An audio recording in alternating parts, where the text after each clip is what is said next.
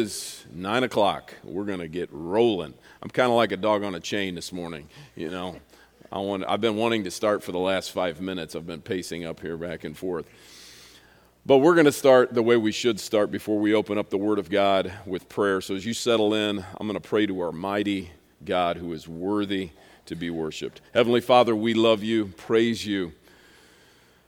We love you because you first loved us. We love you because of who you are. We love you because you are the only God, and you're a God that has loving kindness that is beyond our understanding, mercy and grace that we can't comprehend. You do things and promise th- things to us that we can't even process in our minds in this world, but there will be a day where our faith will become sight.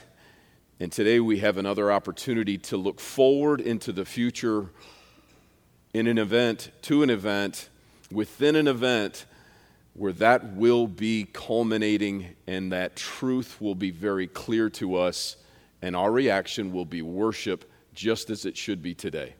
And as we worship you, as we study your word, I pray that it makes an impact on us because for the moment it has been decided by you that we should continue to work down here for a little bit longer, doing your work, proclaiming your truth.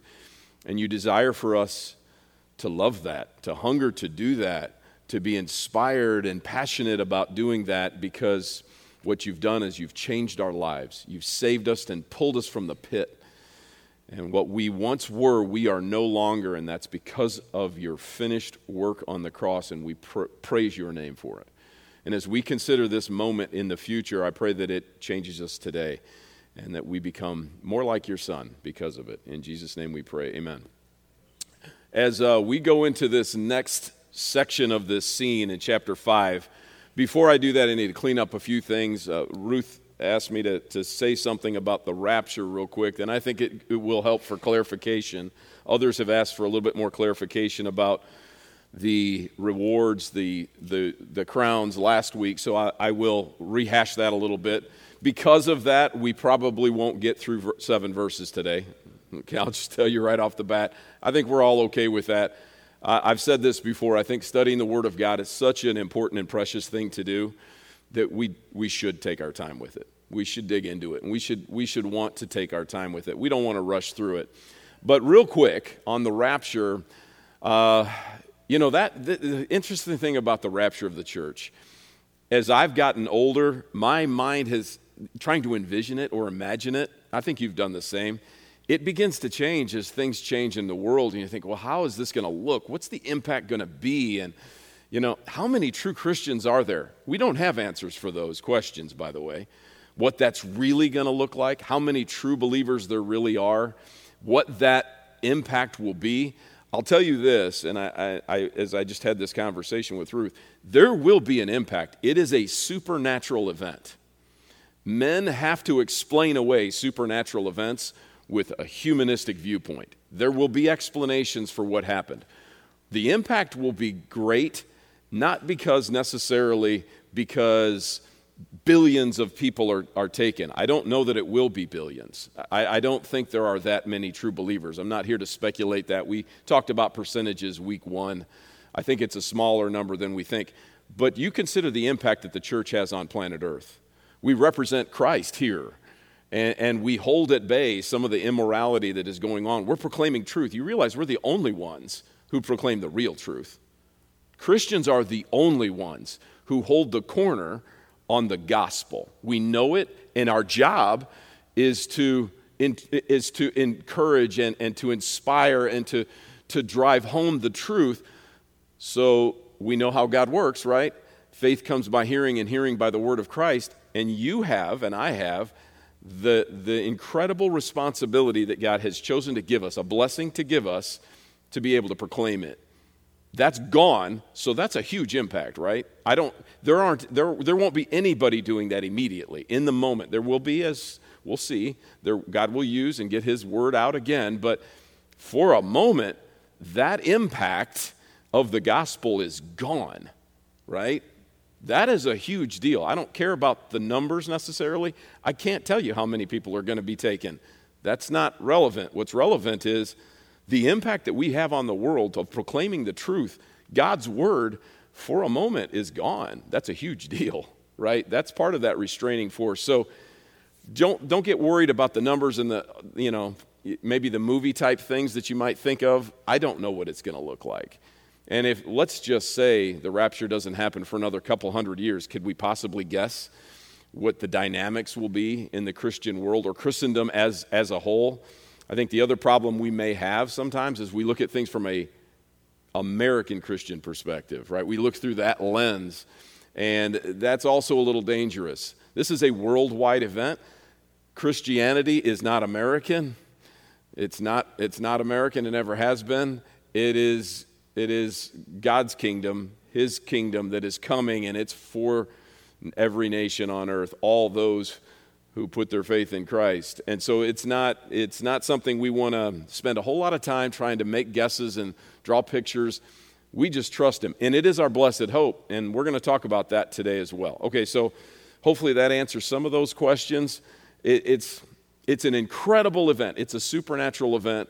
The impact will be real but I don't think we necessarily need to go into that category that it's going to be such an impact because of the huge numbers. I don't know what the numbers will be. I, it, and that's not even relevant. It's the what does the church do here? And the impact that the church has on the world is something that Christ Himself designed, created, and if we're doing it right, it has a huge impact, and that will be gone for a moment. Hopefully, that makes some sense and clears up some of those things. Not here to kind of figure out the numbers. All right, the next part of this to clear, clean some things up. Last week, we talked about casting these crowns. So go back to Revelation chapter 4 real quick so we can remind ourselves of what we read. That these, uh, these 24 elders who I made the argument are the church. On a side note here, and this will make Jeffrey happy. You're there, Jeffrey. You got your new King James in your hand? He does. My wife also has a New King James in her hand, and when I had argued about the 24 elders being the church, and I talked about their song in chapter 5 later on, it's, it's an interesting thing. It says in chapter 5, and we'll get to this next week probably, they sang a new song. Worthy are you to take the scroll and open its seals, for you were slain, and by your blood you ransom people for God. It, I think in the New King James, correct me if I'm wrong, it says us. Is that accurate? And here's the uncomfortable pause as they're looking it up. My wife told me that that was the case. I don't have a New King James in front of me. Is that Revelation 5? Does it say us? I'm in verse. Oh, did I not say the verse? I just was reading. Verse 9.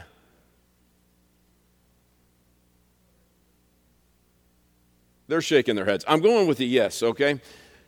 Redeemed us, ransomed us, redeemed us. So that translation gives it yet another, maybe another layer of argument from that. Okay, so the, the church casts their crowns at the foot of Jesus. So now I'm sorry, I'm back to the end of chapter 4 as I confused you there, but that's just kind of another interesting side note um, that those of you who had the New King James would have seen us there. And speaking of, of who would have been ransomed, we know that's the church.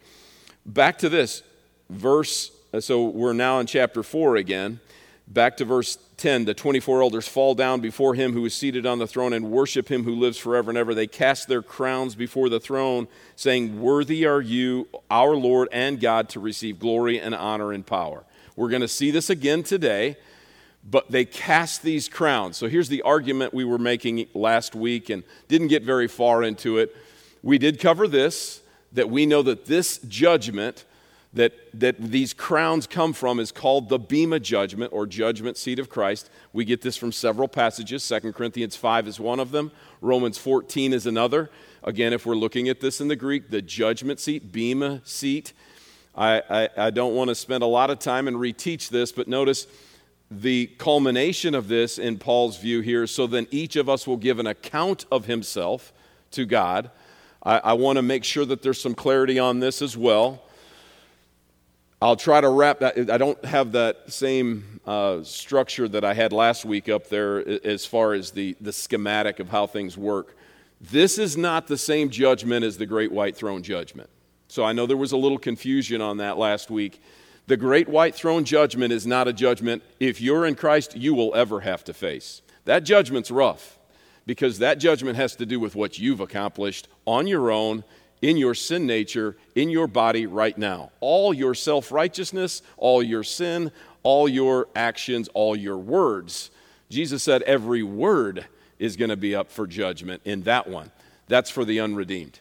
You won't face that. You can't win that because your deeds are going to be outlined for everybody to see, and it's going to be very clear that you're not worthy, that you can't be saved because you, we're going to see this even in our scriptures today, you aren't worthy at all to go into heaven with that sort of resume. You're just not, and neither am I, okay?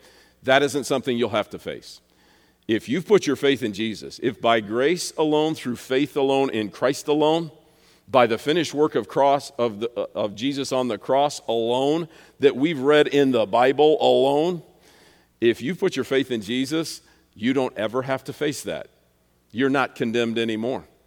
The, the chains that have held you in, the, the sin, that's not there anymore. This is for a whole different thing. This is for, look at what Jesus says I'm going to repay each for what he has done. I'm bringing my recompense a reward. That's for the believer. This is at the end of Revelation, a reminder of, I'm coming, and for you believers, you should look forward to it because I'm going to bring a reward, not condemnation. Your sins are as far as the east is from the west. So the reminder here from Christ is, you're going to be rewarded, and this is a good thing. This is a beautiful thing. This is part of our hope. So I may have confused you last week that this judgment, there are different judgments. This is not a judgment that has got anything to do with your sin. And, and that is a, an encouraging thing to think about. Okay, what Jesus is going to do, according to Paul here, he's going to bring to light things now hidden in darkness. Notice the purposes of the heart. Okay, so what you're going to be judged on is not your sin, it's your work that you do for Christ. And these rewards, oftentimes in Scripture, are, are described as crowns.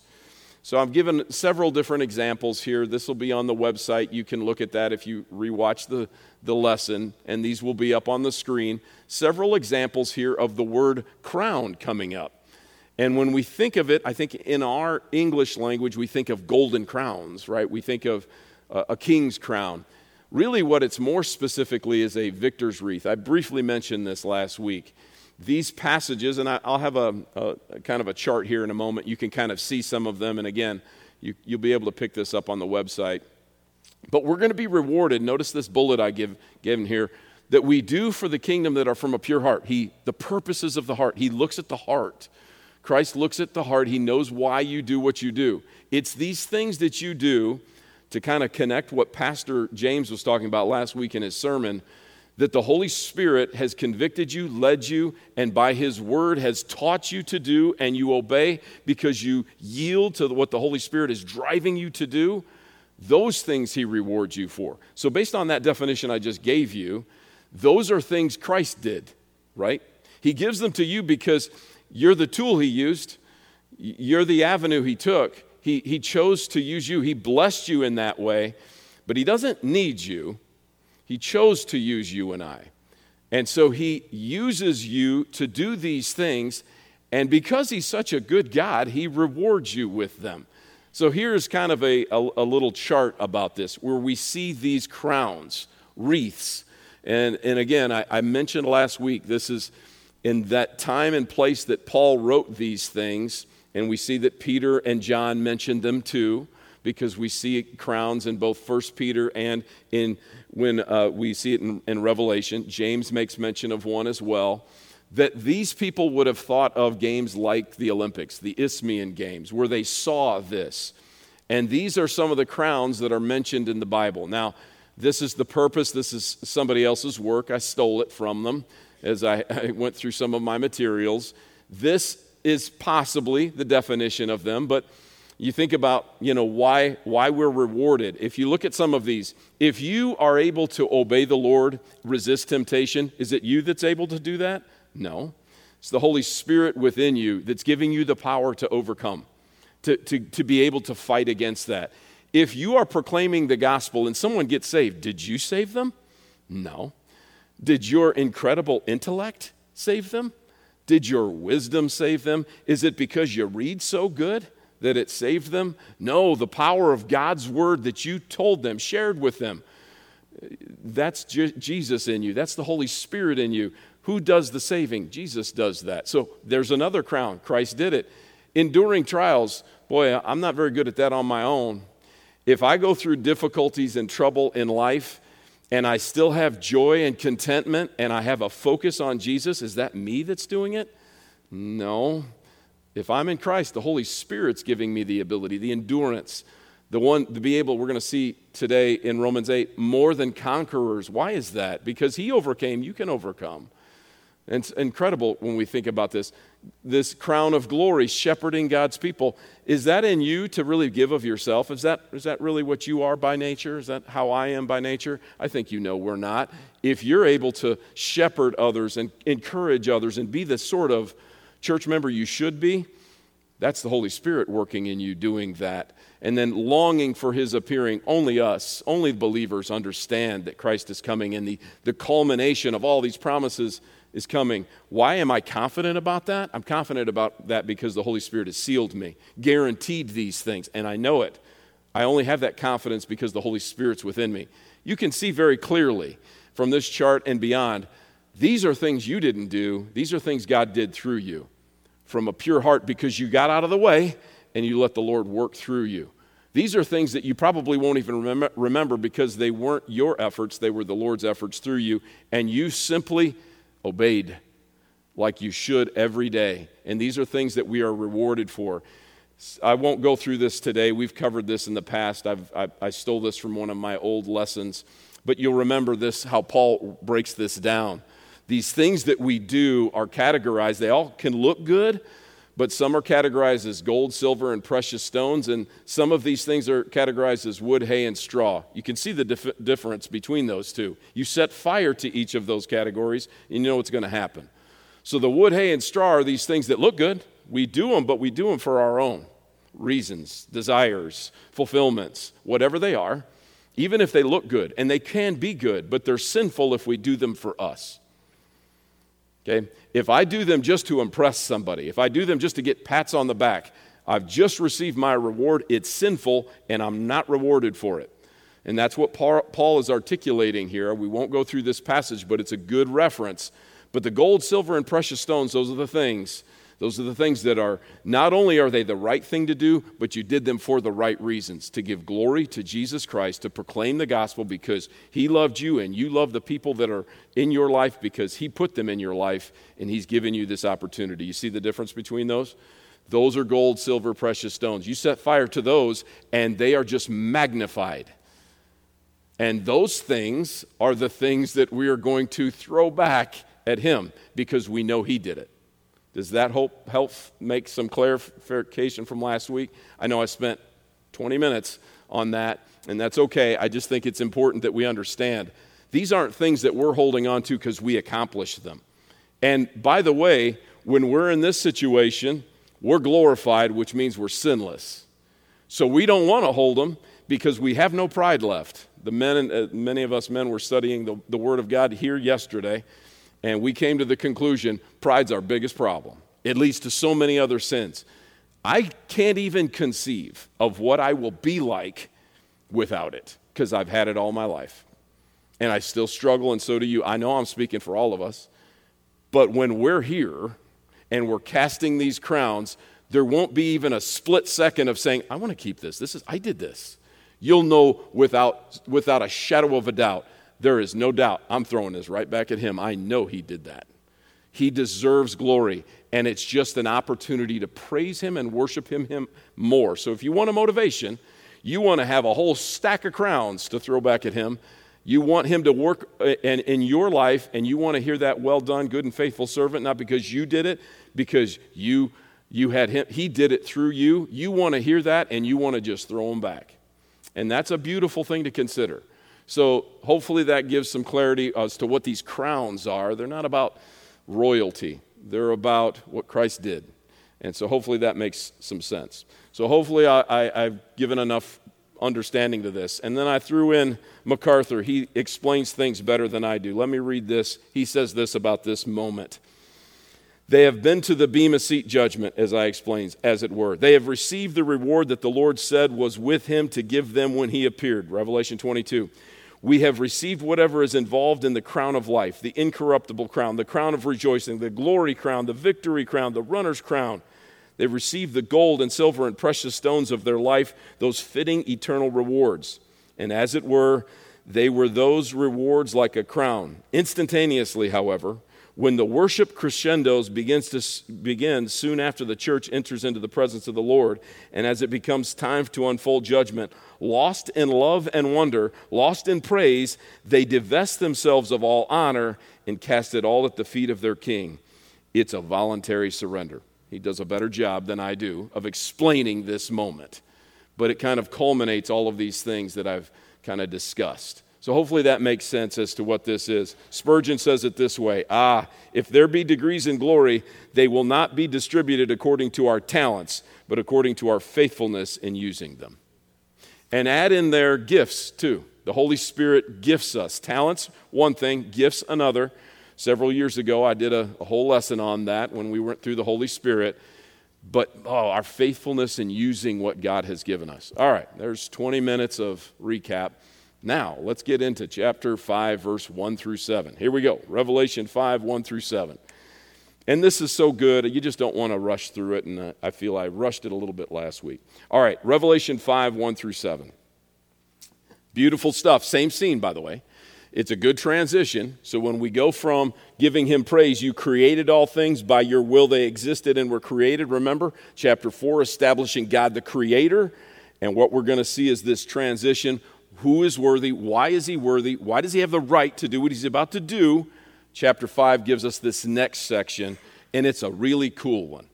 I'm, I'm all, you know, giddy wanting to teach this to you. It's a very cool scene. Before I even read it, okay, I want to remind you if you're in Christ, you will be here someday. You will see this with your eyes. It's going to be wild because you were studying it now. You've probably studied it before. I pray you will study it again. It's not going to be over after today. And you're going to say, I know this. I've been here before. I've been here before in my heart, in my mind. The Lord has given me, He's, he's, he's allowed me to see into this future, and you're going to experience it. And what's going to be wild is I honestly think, I honestly think that this is true. We will witness John, and this is this is going to wrap your brain into a knot. But we're going to witness John coming and observing this, I think. Okay? Because John is stepping into the future in the spirit, right? And that's an important thing to understand. And he's witnessing something that's in our future and his, by the way. John will be there, in my view, again, I could be wrong about this, two times. He will be there in glorified state, and he will be there in spirit and he'll observe it. It's pretty wild. So I think we're going to be able to look and watch this happen. We'll, whether we'll hear the conversation John's going to have with one of us, by the way, us being the church. Um, I was joking with Mindy. I wonder if, because one of the elders is going to speak to John today. He's going to talk to John. And it's interesting what he's going to say to John and how he's going to say it. And it could be somebody in here. It could be Pastor Kevin, probably more likely Deborah but it could be any one of us. Could be anybody, right? But it's a pretty cool thing. Will we be able to hear that conversation? It doesn't matter if we can hear it or not. We know what's going to be said because it's already written down. Okay, so hopefully your head is in the right place here. This is pretty cool what we're about to read. All right, back to the text. Then I saw on the right hand of him who was seated on the throne, God the Father, a scroll written within, within and on the back, sealed with seven seals. And I saw a strong angel proclaiming with a loud voice, Who is worthy to open the scroll and break its seals? And no one in heaven or on earth or under the earth was able to open the scroll or look into it. And I began to weep loudly because no one was found worthy to open the scroll or to look into it. And one of the elders said to me, Weep no more. Behold, the lion of the tribe of Judah, the root of David, has conquered so that he can open the scroll and its seven seals. And between the throne and the four living creatures and among the elders, I saw a lamb standing as though it had been slain with seven horns and with seven eyes, which are the seven spirits of God, sent out into all the earth. And he went and took the scroll from the hand of him who was seated on the throne. What a powerful text we have here today. What a very powerful text. First thing I want to point out here is I'm going to break this down in I'm not going to get through all of this today. I'm not even going to try. We're going to take our time. But we have some things introduced here. Number one, we're going to see right away a document is introduced and it's an important document, as we'll see here in a moment. But then, verse 2, we got a problem also that has to be addressed. A problem that's going to have to be addressed. And then there's an inquiry, there's a, a, a search, an investigation, maybe you could call it. We got to figure this out. We got to find a solution to this. Then there's a reaction to that conclusion, and it's a reaction of grief. And, and I think we'll get some understanding as to why maybe that reaction is that way. But then there's comfort, and then there's a solution. And then there's a revealing as to why he's the solution. Pretty cool stuff that we're about to see here. So let's get back to this a scroll with seven seals. What is this document? Well, it says right off the bat, gives us some information about it. On the right hand of him who is on the seated on the throne. Let me just start right here so I don't forget. Let's understand who's holding this document, which means he's in control and authority over the document. Okay? I need to clarify that because we're going to make an argument here. I'm going to make an argument here about somebody being the God of this world, okay? And you, you know what this is already. You know where I'm going with this already, but I don't want you to think of it this way that somehow Satan and Jesus are pitted against each other like peers, or somehow it's in the balance whether or not God is going to beat Satan. That is already done. And I hope I hear a bunch of amens. We know this is done. It isn't like that at all. Keep in mind, this scroll, which hopefully I'll be able to articulate, and I'm going to use a lot of smarter people than me to help us do this. It's in the authority and in the, in the hands of the Almighty God. He's holding it. And if you read ahead, as we read ahead, notice when Jesus comes, He's got it now. He takes it. It's never outside of their control. Okay? It's never outside of their control. Really important. But here's the other elements that we see about this it's held by God the Father, it's written, it says, within and on the back, and it's sealed with seven seals. All right, let me give you some clarity, and I, I found a, a, great description of this in uh, Dr. Robert Thomas's commentary about this. Here's what he says. I know it's long, but it's important talks about the, the context. Now, before we read this, don't, I shouldn't have put this, I'm going to back this up. You're going to, no, you won't listen to me if I keep it up on the screen. Sometimes we have to understand time and place, don't we? We've got to kind of get what's going on in the culture eh, when it was written. And when we read a scroll with seven seals, there's really just nothing that we do like that today. It, it doesn't look like that today. But if somebody read this 2,000 years ago, and John was trying to understand it, and he's, he's the one in this that's seeing this vision and is in this place in the Spirit, and he's going to articulate this into God's Word.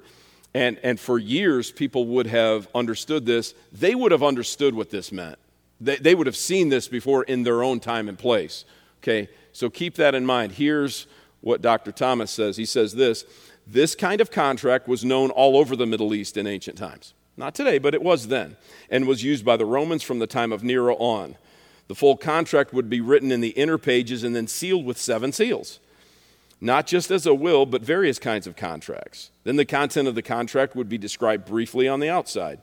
All kinds of transactions were consummated this way, including marriage contracts and rentals and lease agreements, release of slaves contracts, bills, and even bonds. Support also comes from the Hebrew practices. The Hebrew document most closely resembling this scroll was a title deed. That's important.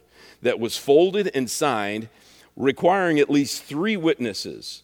A portion of text would be written, folded over, and sealed, with different witnesses signing each fold. It says a large number of witnesses meant that more importance was assigned to the document. Before I go on to another quote, keep in mind, he's going to make an argument that this is a title deed. And it says that it, in a title deed, like who owns this, who's controlling this, that many witnesses increases the importance of it. Now, let's just look at our text here for a moment. If we look in and around here, look at Prover- or Revelation 5:11. Let's just look at numbers here for a minute. Who are in this place that we are in, okay? This throne room of God that we are in in glorified form, but we're not the only ones there. Then I looked and I heard around the throne and the living creatures and the elders the voice of many angels. How, how many? Numbering myriads of myriads and thousands of thousands, an uncountable number. That's what that means an uncountable number. So this is giving us an idea of, of importance. It says, So myriads and thousands of thousands saying with a loud voice, Worthy is the Lamb who was slain to receive power and wealth and wisdom and might and honor and glory and blessing. They are saying, I affirm this, what's going to, what's about to happen. The, the, the lamb that was slain that's going to take this contract, this title deed from the Father, they are all, this myriads upon myriads are saying, He is worthy. Skip ahead a little bit to Revelation 7. This is later on in another kind of heavenly interlude. We'll get those occasionally in Revelation. So, in a few months, when we get to Revelation 7, you think I'm joking, but probably. Look at this, verse 9. After this I looked, and behold, a great multitude that no one could number from every nation, from all tribes and peoples and languages, standing before the throne and before the Lamb, clothed in white robes with palm branches in their hands. Not only myriads and myriads of angels, but myriads and myriads of glorified saints, or those who, even in this case, probably contextually, are, are souls that have been taken to heaven who may have been killed during the tribulation that had put their faith in Christ. Either way, what we're dealing with is a lot of witnesses, aren't we? A lot of people seeing who he really is, who deserves this. So he gives us an idea of this. He's not the only one. Our faithful John MacArthur says this the scroll is some kind of a contract or deed, it is some kind of a statement about ownership in this case. The details are on the inside and unknown to us, not yet anyway and the summary of what is on the inside is on the outside. It was then, then would be sealed to make it authentic with wax or clay or some other soft material. It is a title deed to the earth, he agrees. He thinks it's a title deed to the earth. The earth and the universe came under captivity in the fall. I'm going to try to make that argument. But the document that displayed who really owns it, God has had, had it all the time in his possession, as we see even in verse 1. He authored it. He's the rightful claim to it. In the little scroll, as it were, on the upturned hand of the Almighty God, seated on the throne, is the official document that grants the created universe to the Lord Himself to be reclaimed from Satan. Reclaimed from Satan. Now, it's not His, it's not His possession, but we're talking about control, what God has allowed. Okay? Keep that in mind. And is usurping demons and men who have occupied it during God's absence, absence as it were. So MacArthur agrees with that. Uh, David Jeremiah has a very similar thing in his commentary. Both the inside and the back of the scroll contain writing indicating that nothing more could be added. I like that addition. Nothing can be added to it. This is God's work. This scroll sits on the hand of the one on the throne and is the title deed to the earth, he agrees. And it is gradually unsealed and unrolled, symbolizing the progressive judgments on the earth, as we'll see going forward in the next weeks. The earth is ultimately delivered into the hand of the King of Kings, its rightful owner. One more, just one more. The scroll represents the title deed of the earth. A fourth guy says the same thing. I'm, four different commentaries. You see, when God created Adam and Eve, he gave them authority to rule on his behalf. And I'm going to go this direction here in just a moment. Genesis 1 25 through 28. They were given this title deed. But we, of course, know the very sad story. Instead of our forebears ruling under God over creation, they began to listen to creation, a creation, a talking snake who was in fact Satan himself, a created being. Keep that in mind. A created being. People worshiping something that was created, not the creator. Anyway, back to the text. And in the process, rebel against God. And the moment this happened, the authority of the world was taken from man's grasp, given to him by God, into Satan's grasp. And that's why this title deed is sealed up. In fact, it's so sealed up, it's got seven seals on it. Okay, you're hearing the same thing over and over. So, what's the text that we're dealing with? Here's how it started Genesis chapter 1. Then God said, Let us, the Trinity, then God, let us make man in our own image after our likeness, and that let them have dominion over the fish of the sea and over the birds of the heaven, over the livestock, over all the earth, and over every creeping thing that creeps on the earth. So God created man in his own image. In the image of God, he created him. Keeps talking about this.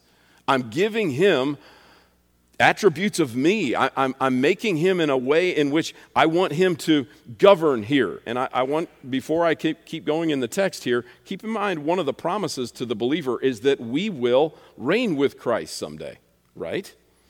Okay? Now, we should have been doing this already, but we dropped the ball right away. But when we reign with Christ, guess what we won't have anymore? That sin nature. It's gone. That pride, that ego, that greed, that lust, all that selfishness, all the things we do today, and even in our redeemed state, because we're still fighting the flesh. But when we reign with Him, those will all be gone. We're going to be co regents with Him. He's designed it this way. This isn't because of you. I'm going to keep reminding us of that. He designed, designed it this way, but He wanted it this way from the beginning. He wanted us to rule this place. He created them, male and female, He created them. God blessed them. God said to them, Be fruitful, multiply, fill the earth, subdue it, control it and have dominion over the fish of the sea and over the birds and over the heavens and every living thing that moves on the earth. It's more than just managing the planet. He wanted us to represent Him down here. And every principle that's found in this book, every ethic, every moral, every right, way to live, He wanted us to, as creation and they multiplied, to tell the next generations about this great God who created it all. That's what He wanted us to do. But we didn't do it. We know the fall happened enmity between you and the woman. There's going to be an enemy now. Now we know this is the very this is what's cool about Genesis 3:15 and I'm skipping on to 22 here. We know this is such a cool passage because it's the first from what we can tell that gives us a foreshadowing of the cross, which is a beautiful thing, but it also tells us we got an enemy now. This didn't have to be this way. But because we dropped the ball, and we would have too, by the way, don't just blame Adam and Eve, I, we would have done the same. We got thrown out of the garden. He's become like one of us, knowing good and evil, thinks he knows. And thrown out, that dominion, that control, he drove man out of the Garden of Eden. Remember, when we look at Genesis and we look at Revelation, it's a full circle type of thing. God is making things right. What we wrecked, he's fixing, and only he could do it. When you read the beginning to the end, that's what's happening here. And he is going to make things new. We screwed this up, and, and we got booted out for it. And what happened because of that? Well, here's what happened. And the very first time we kind of get an understanding of this, at least in a, I shouldn't say the first time, Job is really the first time. I'm not bringing up Job today, but we have Job in this very interesting situation with him coming to the throne room of God and having to and give report to God the Father. And where is he when that where was he coming from? Oh, he's roaming around the earth. He was roaming around the earth. He was subjected to be down here. So really the first time. We don't see it saying specifically he's in control or has authority, but here we do. Notice this. This is the temptation that Christ has during those 40 days in the wilderness before his ministry begins. Also, keep in mind, the Holy Spirit led him out here. This isn't Satan's doing. I want you to understand full authority is God the Father's. But there has been given authority to somebody here. Look at what it says. The devil took him, says the devil did this, took him, it says, to uh, showed him all the kingdoms of the world in a moment. How does he do that? Well, it's supernatural, but he does. In a moment of time, and said to him, To you I will give all this authority and their glory. Now, Jesus knows everything, and he's pretty smart because he's the Son of God and he's all knowing. He wrote the Bible. If this weren't true, he would have checked him immediately. You don't have anything to give me. You don't have any authority, but that's not what we see. He says, I'll give that. Satan says, I'll give all this authority and their glory, for it has been delivered to me. He specifically says it's been delivered to me. I'm, I, I have, I'm the God here and I will give it to whom I will. If you then will worship me, it will be all yours. It will be yours. And Jesus answered him, It is written, You shall worship the Lord your God, and him only shall you serve. He didn't correct him, he just corrected him with scripture. I'm going to worship God the Father, my Father. I'm one with him. But he didn't say, It isn't yours to give. He didn't say that. He didn't say, You don't have the right. He didn't say that either. And if you're wondering, well, is that the only time Jesus mentions it? No. We've covered this. I've preached on this. John 12, 31. What does Jesus call Satan? The ruler of the world will be cast out. He's talking about Satan. Because his, of his victory that will come on the cross and the victory that comes as he's leaving that tomb, the ruler of this world will be defeated. But he gives him that title, the ruler of the world. John 14, the ruler of this world again. Jesus says the same thing. It's not just Jesus, by the way, it's Paul too. What does Paul call him? The God of this world, small g. That's really important. What is Paul? And that's in Second Corinthians, the God of this world. And what is he doing? He's blinding the minds of the unbelievers. He's doing his work that he's been doing since the time of Job. It hasn't changed, roaming the, the earth. That's what he's doing. Notice in Ephesians 2, we know where we were. We know this passage so well. We were entrapped. We were following the course of this world, but it wasn't just the world. Who were we following? The prince and the power of the air. That's, that's somebody who's got authority here. So Paul believes it, and then John has said it. He who is in this world, we're going to come back to 1 John 4 next week possibly this week. 1 John 5, the whole world lies in the power of the evil one. He's got authority here. So, this title deed, God's in control. Don't, don't forget, okay? It's not in the balance, it's already been written, but for the moment, who's controlling this place? It's kind of funny when we, we bad things happen. Who is instantly blamed on CNN or one of these others, MSNBC? How could God do this? No, no, no, no, no, no. The God of this world and us our sin has caused the trouble that's down here. It's not the God of the universe. He loves us. This isn't the way He planned it. He's going to make all things right. But God the Father is who everybody wants to blame. There's a God of this world that you could blame. By the way, you could look in the mirror and blame us too, because He doesn't make us sin. But we're entrapped by His lies. So keep in mind, that's this title deed, and I think they're right on this. And let's go to Romans 8, and this is probably where we're going to have to end. And that's okay because it really leads us into this next text for next week. Actually, by God's providence, this is a great place to stop. We're going to look at Romans 8 for two reasons in this section. The first one is this, and it's for perspective. Romans 8. And be, because I don't want to get kind of lost in the, the forest here of this, I want you to keep in mind God is giving, He's good enough to give us a look into the future and an understanding of some of these things because he wants to remind you of who he is and who you are in him, okay? And, and what it is that as we sit in this world today and we're struggling, kind of the, the things that we're looking forward to, and then how that dictates how we live today. All right, so Romans 8, we're going to look at this in where we're going to start today in verse 18. I've got 19 up there. We're going to start at 18, and we're going to see how this culminates later on in the passage in verse 37. You'll see this connecting next week, okay? But we'll talk about that then. Let's start at verse 18. Romans 8, starting at verse 18. I consider, Paul saying this, that the sufferings of this present time, and they are lousy, this world is full of trouble, all kinds of it, are not worth comparing with the glory that is to be revealed to us. Perspective. How many times have I said temporal versus eternal in this discussion? Uh, probably the most common phrase I've used. That this is what our study of, of Revelation is going to remind us that what's most important is the eternal, not the temporal. The temporal is important because God's put us here to, to work for Him.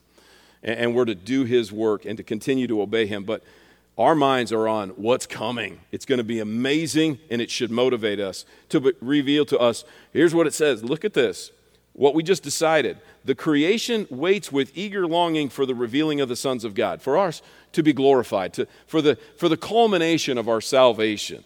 That's what it's talking about. Verse 20 For the creation was subjected to futility, not willingly, but because of him who subjected it, God of this world, in hope that the creation itself will be set free from its bondage to corruption and to obtain the freedom of the glory of the children of God. For we know that the whole creation, that's us, that's everything around us, and it's the planet itself, everything here, so the whole creation has been groaning together in pains of childbirth until now. And not only the creation, but we ourselves who have the first fruits of the Spirit, groan inwardly as we wait eagerly for adoption as sons, the redemption of our bodies. For in this we hope we were saved. In this hope we were saved. Okay, now this is really important. I, I won't finish that verse for today, but just think about this.